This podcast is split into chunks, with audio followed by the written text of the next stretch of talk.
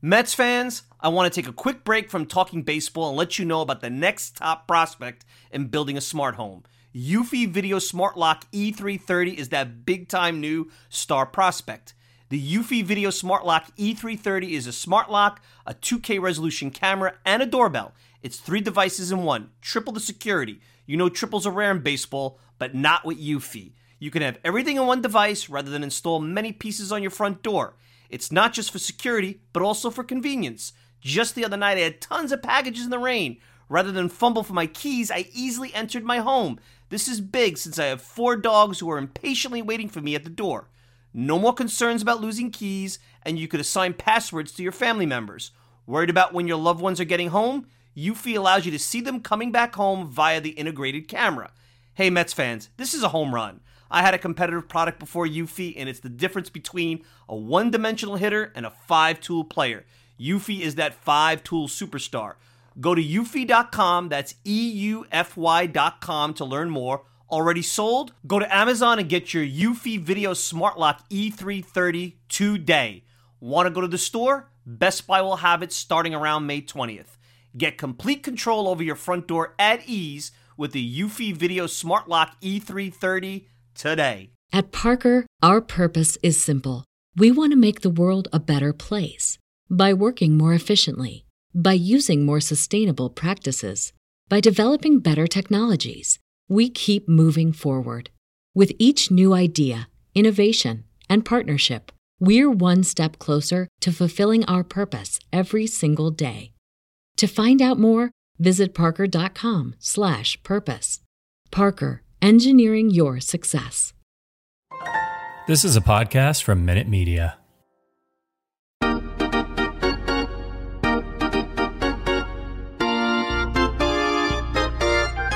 right, we're back. Great stuff. Kevin O'Malley, Catholic Athletes for Christ organization, Gil Hodges film. I want to thank Kevin for joining me. Joined me actually about a week after the announcement of Gil Hodges in the Hall of Fame. And obviously I was trying to figure out when was the right time to run this. Do we run it as part of a show, as like a feature?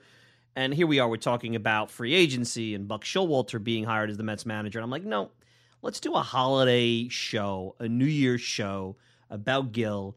And I'll get to this in a minute. Really, first baseman in the Hall of Fame, because it's fascinating to me how few there are. Gil being the 16th.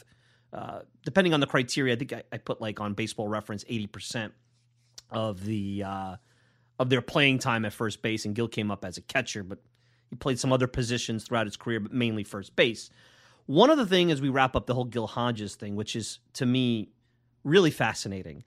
So the Dodger narrative, and I had mentioned it with Kevin, I had grown up in Brooklyn, so if the Mets didn't come into existence, there's probably a pretty good chance I'd have been a Dodgers fan. I don't think I ever would have been a Yankees fan, but you never know.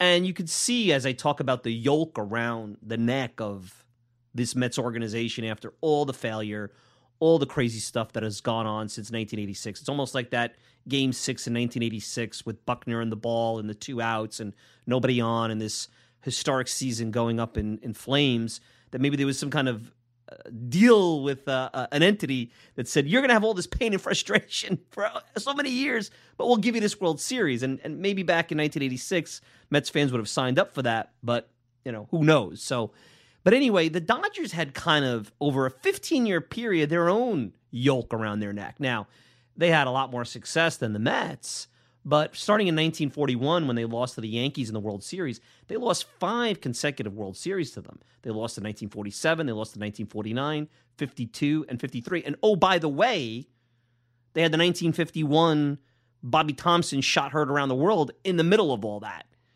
They lose a Game 7 in Brooklyn to the Yankees when they lose Game 7 of the World Series in 1947. So when they finally win in 1955, and Gil, and you'll hear about this in the film, Gil drives in the only 2 runs in a 2-0 victory in Game 7 in Yankee Stadium, which, look, it may not be Yankee Stadium circa 1997 with all the ghosts, but a difficult place to play against a team that's beaten you time and time and time and time again. And think about all the disappointment.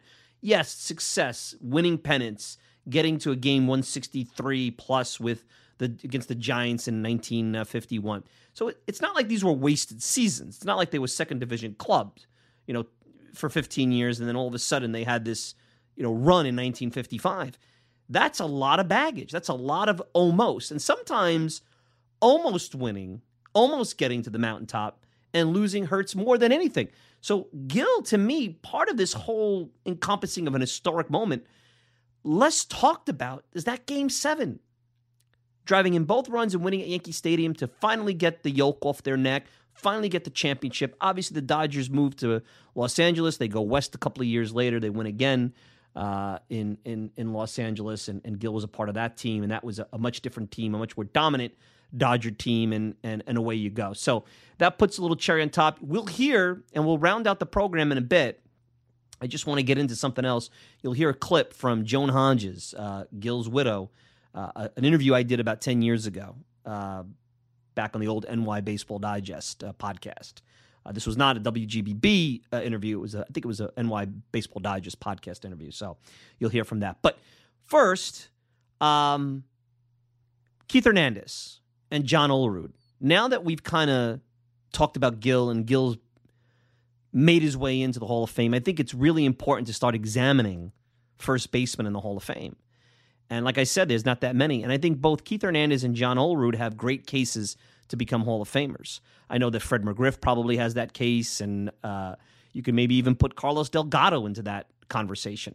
That's for another day. Let's just talk about those that are near and dear to Mets fans' hearts, and it's those two guys, Keith Hernandez and John Olerud. First with Keith, I think after going through the same criteria that I went with Gil, talking about body of work, historic moments, the look and the feel, the intangibles, a period of dominance. Keith, to me, and he only got, I think at his highest, he got 10 or 11% of the vote. He never really cracked much out of that. I mean, Steve Garvey got more support for the Hall of Fame than Keith Hernandez. I mean, think about that. Steve Garvey got more support.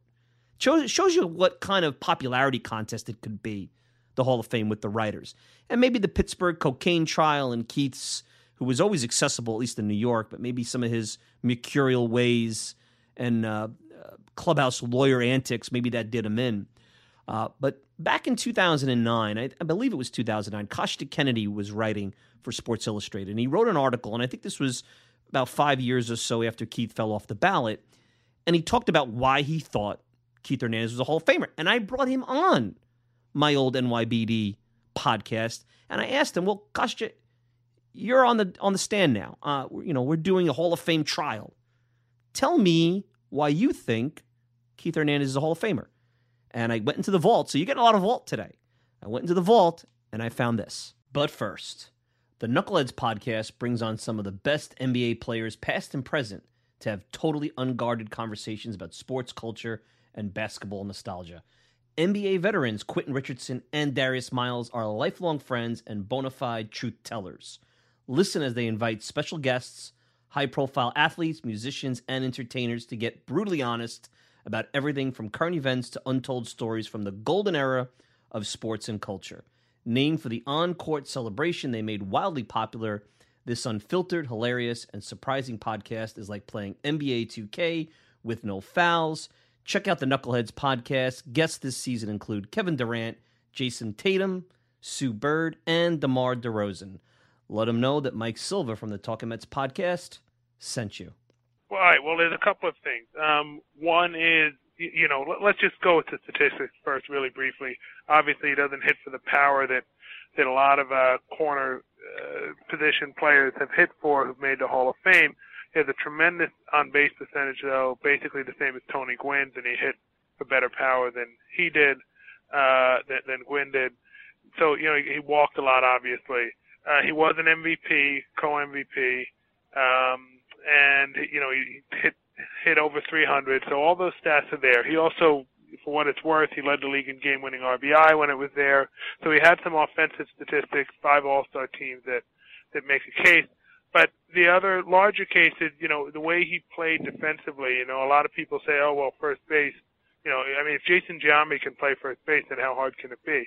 And that's true. But what Keith did, if anybody saw him play, has completely transformed the position. I guess that's not even right to say. He played it the way nobody has played it before or since, and had such a profound impact on the game.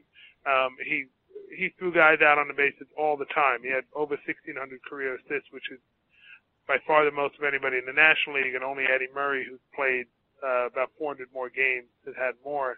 And basically, it would take the sacrifice bunt out of the hands of the opposition in a lot of cases. He would come right down, stand in front of the batter, basically, so that he didn't have a chance to bunt. Opposing managers would say they didn't want to do it because they'd get a force out of second, and they'd have their pitchers on the bases. So the way he took over a game defensively, he also was, and anybody who saw the Mets in those years and saw how into the game he was in terms of, you know, he didn't officially have pitch calling responsibilities, but he's very involved in in calling pitches and what pitches should go in particular spots. He, you know, sort of controlled, ran the game on the field, and that's even with Gary Carter there, who is obviously a Hall of Fame catcher. That's obviously Keith and Gary didn't play together the whole time, but even in their sort of prime years with the Mets, then he was that leader on the field. If you look at there were four guys who went on to wear Keith's uniform number 17 just as a tribute to him because they just completely admired his knowledge and savvy on the field. However you look at it, this guy was, he was the most interesting guy to watch. He was arguably the guy who was having the most impact on a particular game, excepting, of course, the pitcher. And those are, that's not the whole case, but that's a good outline of the case why I think he deserves to be in. I'm going to say it, not just because I'm sitting here with you, but I, when I work with you, I like to go back and look at some numbers.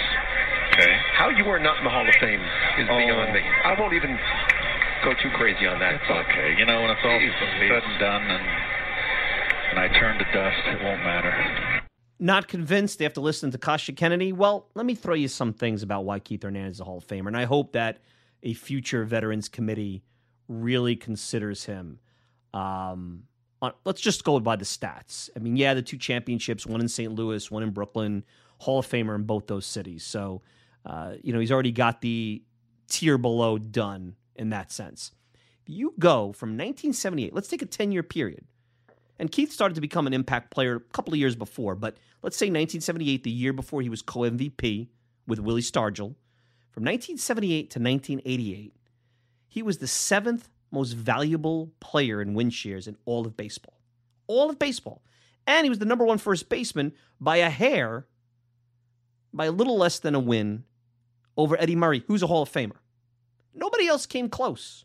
There's no other first baseman within...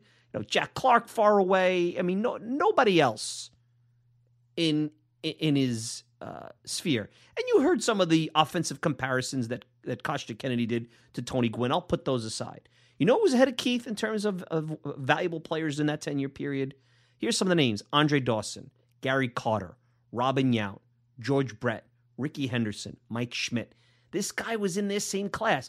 He didn't hit the home runs that these guys hit. But he was a money ball player. He walked a lot, didn't strike out a lot. Really only started striking out till later in his career when he was over the hill and his bat was slowing down. And anybody, I mean, we talk about Ozzie Smith revolutionizing the shortstop position, or Ray Ordonez, what he did as a Met in the 90s, what he did at shortstop. Keith was that at first base. I think part of it is that first base is looked at a position where you just throw a former catcher or a fat guy who hits home runs like Mo Vaughn, and everything else, the athleticism doesn't count. You've seen the revolutionary plays on the bunt. I mean, think about how big that is when you can't get a bunt down because the first baseman is basically, a foot away from you at home plate. He's transcendent at the position. 11 gold gloves, leadership, pitch calling, all these intangibles, and the numbers really are there.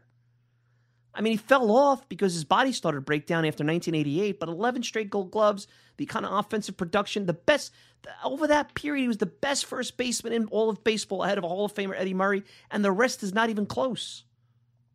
It's not even close. And, he ranks very well overall as you get him in. He certainly is, in a lot of ways, when you look at the all-encompassing here, he doesn't have the managerial career, but you heard that little funny quip at the end of that whole thing, when I'm dust, I threw that in. He's got this whole broadcasting career where he's kind of a modern-day Phil Rizzuto.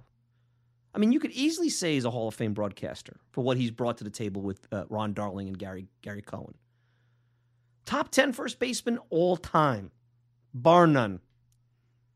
And he got very little support on a Hall of Fame ballot. Shame on the BBWAA. Yeah, you've got the whole, and I guess we go back to the whole debate earlier with Gil Hodges about integrity, the whole cocaine thing. But people make mistakes, and I think Keith has done his penance, and he seems to be a different and better person because of it. I mean, he's out there hanging out with a cat out in Jupiter, Florida now. I don't think he's partying at a modern-day Studio 54. Let's put it that way. So I think it's an obvious case. I think Mets fans would agree. I used to think it's a weaker case, and I know that the Yankee fans with Don Mattingly, but he's better than Mattingly. Better than Mattingly. By a lot. Mattingly had a very short span of dominance. He didn't have the 10-year span. Keith did. And he won a championship with not one but two organizations, and he was a transitional, transformative figure in those organizations. Iconic figure for both those organizations, especially the Mets. Maybe, everyone talks about Carter. The Hernandez trade might have been and they both were important, but Hernandez was the first domino to really bring them to respectability and bring that young team into a more serious conversation with winning when he was brought over in 1983 and stayed. Now, Olerud's different because Olerud, won a few Gold Gloves after he left the Mets. And I'll tell you, John Olerud's 3-year period, 97, 98, 99, maybe the best 3 seasons offensively of any first baseman in Mets history. I mean, I guess Pete Alonso you could talk about, but Pete's a home run hitter. Olerud was an on-base hitting machine. He was a guy that had a combination of a little bit of Brandon Nimmo in him too. Quiet guy, wore the hat, so he made a little bit of a name for himself on that. I always felt if Olerud was on the 2000 Mets, that would have been a much better team. I know it was a team that won in the 90s in terms of games, but I think they would have won a championship with Olerud at first base. They might have been more competitive after that with Olerud at first base. I think it threw off the balance of the lineup. Todd Zeile was never the same type of hitter or player. But when you start to look at John Olerud and you do another 10-year period, Olerud is more of an offense on-base guy. There's only one first baseman better from 1993 to 2003. Remember 93? He was flirting with 400 for a while in Toronto. And that's Jeff Bagwell, a Hall of Famer. Better than McGuire, better than Helton, who's up for discussion, better than Delgado, better than Mark Grace, better than Fred McGriff, better than Will Clark. And we could get into more of the Will Clark, McGriff, guys like that. So I think the Veterans Committee should consider Olerud. And I know he got very little, so I don't even think he got 1% of the support when he was up in 2011. And it's hard because of the era that he played in. But I think that what we learn, and I want to wrap up here and get to the vault and Joan Hodges, Gil Hodges' widow. I think the learning that we have with Gil Hodges is that he's kind of breaking the cellophane off on us examining other positions. It's not just about the Hall of Fame. We're past big hall, small hall. We're getting into the Hall of Very Good. You got DHs coming in, Harold Baines, Edgar Martinez. Big Poppy's probably going to get in, and he was a DH. You got to start looking at some of these other guys, especially from the eras like the 80s and 90s, guys that kind of fall beneath the designer names. I mean, Steve Garvey gets more support than Keith. I mean, Olerud's way better than Steve Garvey, too. Look at the numbers. Now, I didn't see, it goes back to the intangibles and off the field and all the other stuff. I wasn't around for Steve Garvey's career. Politician, I think he was a politician too at some point maybe. And well, he's a woman. He was into the ladies. Let's not call him any names. He was into the ladies. We know that, Steve Garvey. Anyway, all right, let's take a quick break. When we come back, we're not done with Gil Hodges. You're going to hear another clip out of the vault.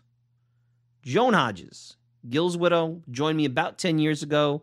And I got her perspective on Gil and being part of the Dodger family while they were going through that period I talked about, losing to the Yankees, almost winning. And I think you'll hear an environment of a different type of era of baseball where you heard Kevin O'Malley say, Joan Hodges still lives in the old house in Flatbush in Brooklyn. I mean, think about it, all these years later. It truly was a community. The team was part of the community. It was a big league team, but it was almost like that small town college atmosphere. And I think Mrs. Hodges will give you that feeling. And I certainly got that feeling when I did that interview about 10 years ago. So sit back, relax, not done yet. Enjoy this special edition of the Talking Mets podcast here on New Year. And you'll hear from the vault, Joan Hodges, right after this. Mets fans love David Wright. Anthony DiComo, author of the book The Captain, David Wright's memoir, joined the Talking Mets podcast and answered my question about his thoughts on the legacy of the former Mets captain. Well, I think he's also a player that you can't judge solely on what he did on the field because he meant so much to the franchise. He, both from a leadership capacity, he was obviously named the fourth captain in franchise history, but just the way that he represented the team, continues to represent the team. You know, he meant more than just your typical, not that there's ever a typical seven-time All-Star, but he meant more than your typical seven-time All-Star. So, yes, I think there's certainly disappointment that he couldn't replicate those Hall of Fame caliber years into his 30s and be that guy and ultimately make it to Cooperstown because he was that good at the peak of his prime. But I think when you look back at his career on balance, still the best position player in Mets history. One of the better players that we've seen here in New York in a long, long time. And you take the fact that he was that Hall of Fame caliber player, at least for a while, you package it together for everything that I just said in terms of what he did for the franchise, what he did to legitimize. I mean, he made this a Mets town for a while there in the mid-2000s, and that takes some doing. So package it all together, package it with the leadership, the fact that he was the captain, the fact that when you think New York Mets, even today, a couple years after he played his final game, you still think David Wright. He's still one of the more prominent names that pops immediately into your head. I think you can't really put a measure on that in terms of its impactfulness. So, yeah, it was a successful career by any stretch, I think it's fair to say. Listen to this and more at www.talkingmetspodcast.com. We're back, and I am joined by the wife of Gil Hodges, as everyone knows from his time with the Brooklyn Dodgers, as well as manager of the New York Mets, Mrs. Joan Hodges, and she's joining us for a couple of minutes as we remember Gil Hodges. Thanks for joining us, Mrs. Hodges. How are you? Very well, thank you. So just to think about it, you know, fans even today, all these years later, still have an affinity for the Brooklyn Dodgers. Does that surprise you after all these years? As do I. No, it doesn't surprise me at all. I was born in Brooklyn, and I was always, the two loves of my life was like our great mayor, Giuliani, was the opera, and baseball. And, of course, I was fortunate enough to be born in the city that had the best, as far as I'm concerned, in the world. But, no, I was always a Dodger fan. And certainly not when they moved, the old Dodgers and our team and teammates will always have a special place in my heart. But, of course, the Mets became our team. You mentioned the move. There was always a connection with the fans of Brooklyn, the players, more so than what you see today.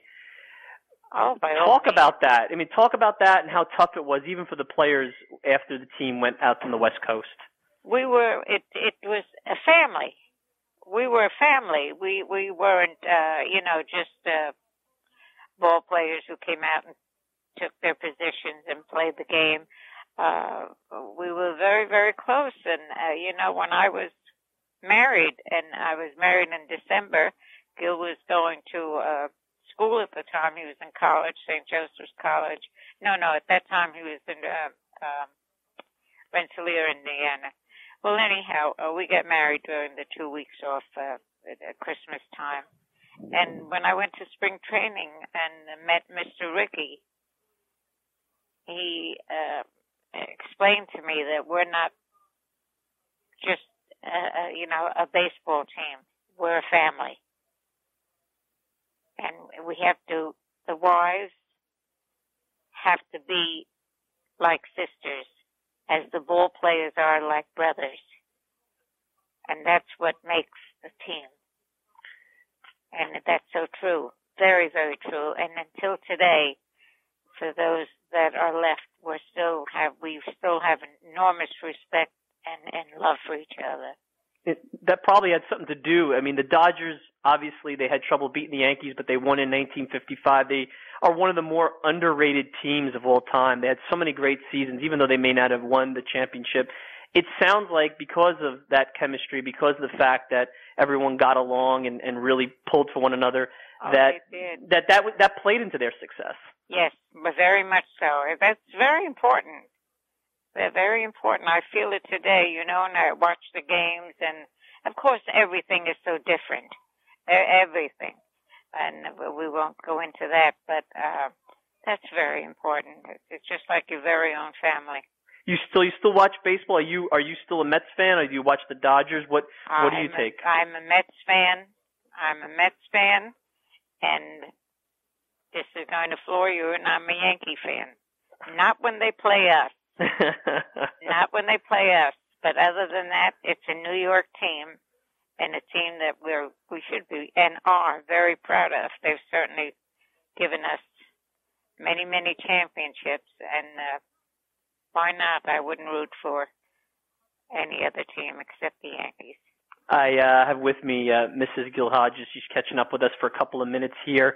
What are one or two memories on the field that, when you think of your husband, come to mind when someone brings them up? Is there a game or a situation that first comes to your mind? Well, I must say,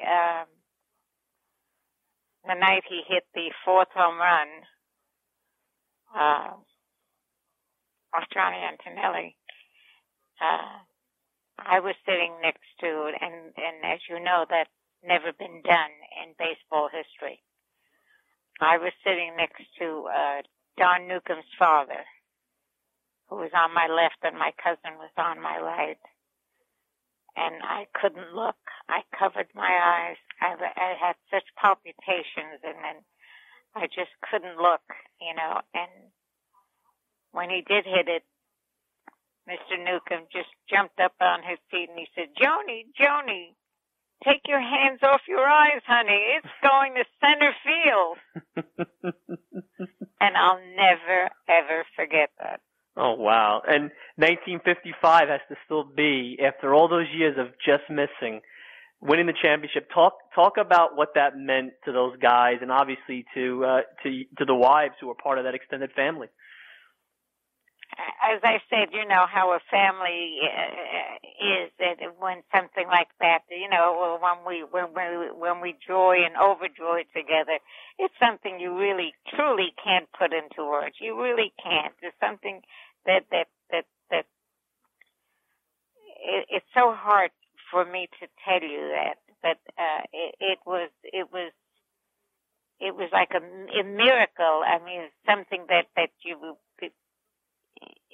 That happened. We was over, and we were so happy it was over. It was just, and you know, I had the joy of seeing Gil make a championship team out of the New York Mets. And when he came here, at that time, unfortunately, they were known as the Clowns of baseball. But in a very, very short time, they became the champions. And that was a tremendous thrill and honor for us. Those are things that you can't really put into words. You really can't. They stay with you the rest of your life. It sounds like you can remember it just like yesterday. You still have those games vividly in your mind? Oh, yes, definitely. I have 4 children and 6 grandchildren and 4 great-grandchildren, yet with all that I've been through, and I'm going to be 85 years old, I have so many things in my baseball life, which was 61 years, that holds so much love and you know, just recently losing Duke Snider, it was like losing a member of the family. all of them, you know, and things like that happened. It's hard to explain. We weren't just, you know, we weren't just teammates. It truly was family. Right, and Duke is another one, very underrated when you look at his numbers, and you saw him play. I didn't, but when you look back, especially at not only Duke's numbers, but Gil, these were just tremendous hitters, and sometimes you forget that. As time goes on, they still remember, but you forget how good they really were. They were. They truly, truly were. It was just unbelievable to see, you know, all of them. You can't say, I mean, you know, Carl Ferrillo, you know, God, when he would throw with that rifle arm, and so many of them, Pee Wee at shortstop. It was great. It was absolutely great. They're wonderful memories to cherish. What about when he became a manager? Did Gil? I mean, obviously, you care as a player. You get into it, and did he take losses home more as a manager than versus as a player when he started to run the Mets? You know, we were in Washington. Gil was managing the Washington Senators when he found out. And I said, honey, I would think you would be so overjoyed. He said, I'm very, very happy to be going home. And to, he said, but remember, he said, I owe those fans a lot. He said, they loved me as I loved them. He said, and I've got a job ahead of me, and I don't want to let them down. I said to him, you just do the best you can, and remember, those fans that you just talked about know that and will honor that. And he goes to New York, he comes to the Mets, and he wins a World Series in 1969. Compare that to 1955. I mean, was that a different type of experience for him, or was that equally or perhaps more special for him because of what he accomplished with that group versus what he did with the Dodgers? Well, remember now that he spent so many more years with the Dodgers than he did the Mets. We were with the Dodgers how many years? I forget now. 18 or 19. Yeah, about 16 to 18 years, right? Yep. Yeah. And so that's a long time. And remember, we never had a championship. And he knocked in the only 2 runs of that last game to give us our championship. So having it here was an enormous thrill, but you can't really say, well, naturally, you know, we're home and we're this and it's our team and this and that. You can't erase all those other years. It's not easy. Right. It definitely is a long time. Have you been to the Citi Field yet, the new ballpark? Oh, yes, of course. Does it remind you of Ebbets Field? I never saw Ebbets Field, but I know some people feel that, especially with the Jackie Robinson Rotunda and the outside. Does it remind you of that old ballpark a little bit? Well, yes, a little bit, because remember, Ebbets Field was a lot smaller. And so was the Rotunda. It was shaped the same, but the Rotunda on the inside was different. You know, we had all those windows and so forth and so on. So to compare the Rotundas, I think there is a little difference there. Absolutely. Anybody on this edition of the Mets team, do they remind you of your husband? Are there any players out there that you look at and say, wow, that reminds me of Gil? That's a tough question. I told you one tough question. Yeah, and you did. You threw me a real curveball, as they would say in baseball. And I'm not too good at hitting curveballs. Oh, we'll give you a pass on that one. Okay. I mean, they'll give you a pass on that one. Now, I know there's the Gil Hodges organization. Do you have anything that you want the listeners to know about coming out, or anything? I know Gil's birthday was just recently. Is there anything you'd like to let the listeners know about? Just one last thing before we let you go. Not really. I think those that knew him know of him, and I, who am still here, thank them with all my heart for the love and devotion and respect that they always showed him. And I want them to always remember he was extremely appreciative of it. Absolutely. Well, Mrs. Hodges, thank you so much for being generous with your time.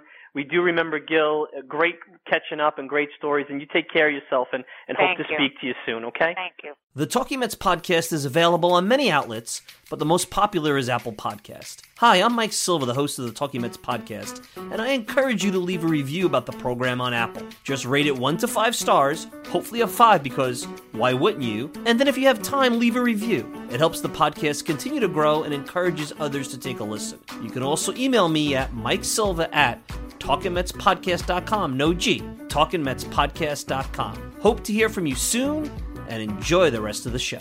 All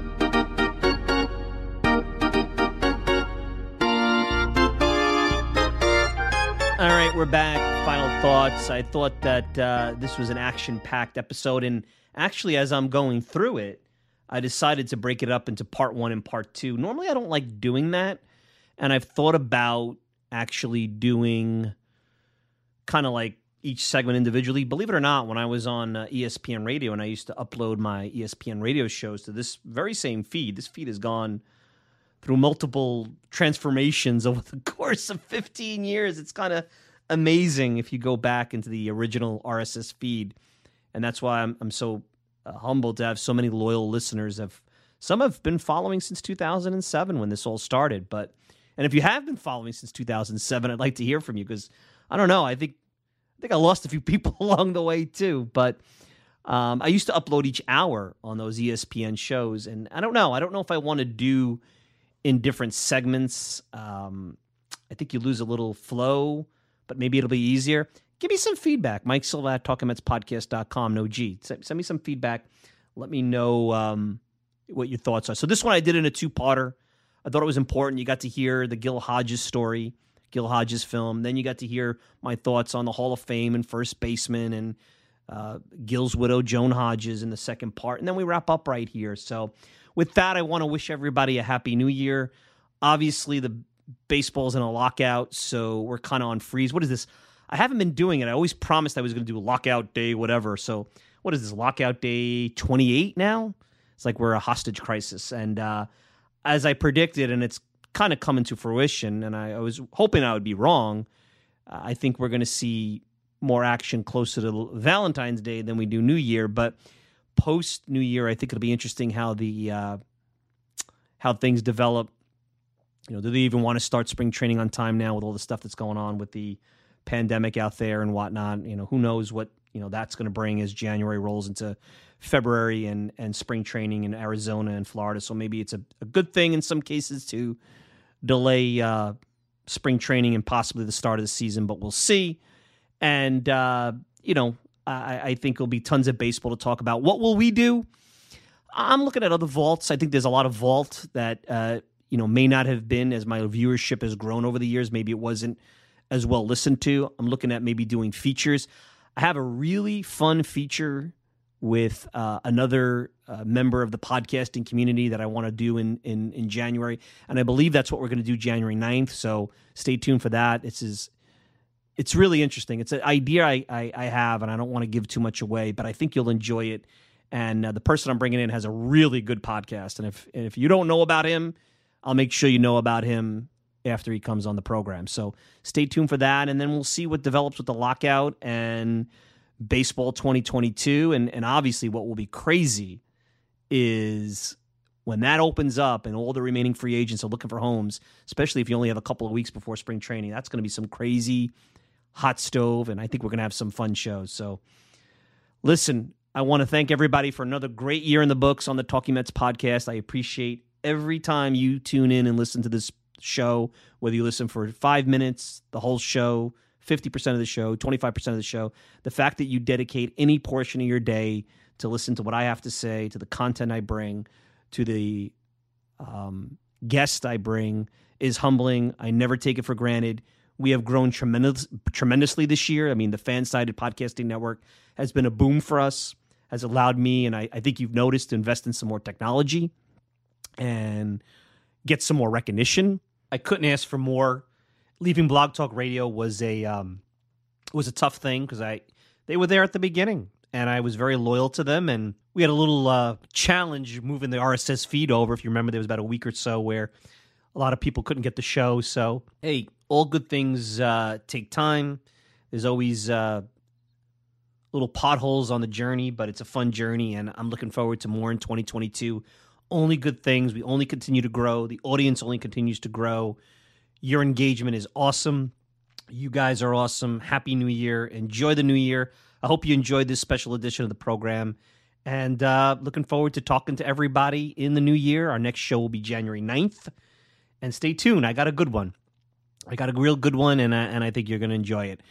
You can check me out all the time at the talkingmetspodcast.com. Of course, you can send me a tweet at Mike Silva Media, and you get the show on Apple Podcasts, Spotify, pretty much whatever podcasting service you desire. If you want to interact with me, Mike Silva at talkingmetspodcast.com. No G. Mike Silva at talkingmetspodcast.com. Of course, I want to thank Kevin O'Malley, Catholic Athletes for Christ, and Mrs. Joan Hodges for their participation in today's show. And Kostya Kennedy. Yeah, maybe those are like 10, 12, 13 years old, those segments. But hey, thanks for doing me a favor coming on, even if it was a little bit a while ago. I'm your host, Mike Silva. Happy New Year. Enjoy your New Year's celebration. See you in 2022. Till then, take care, everybody.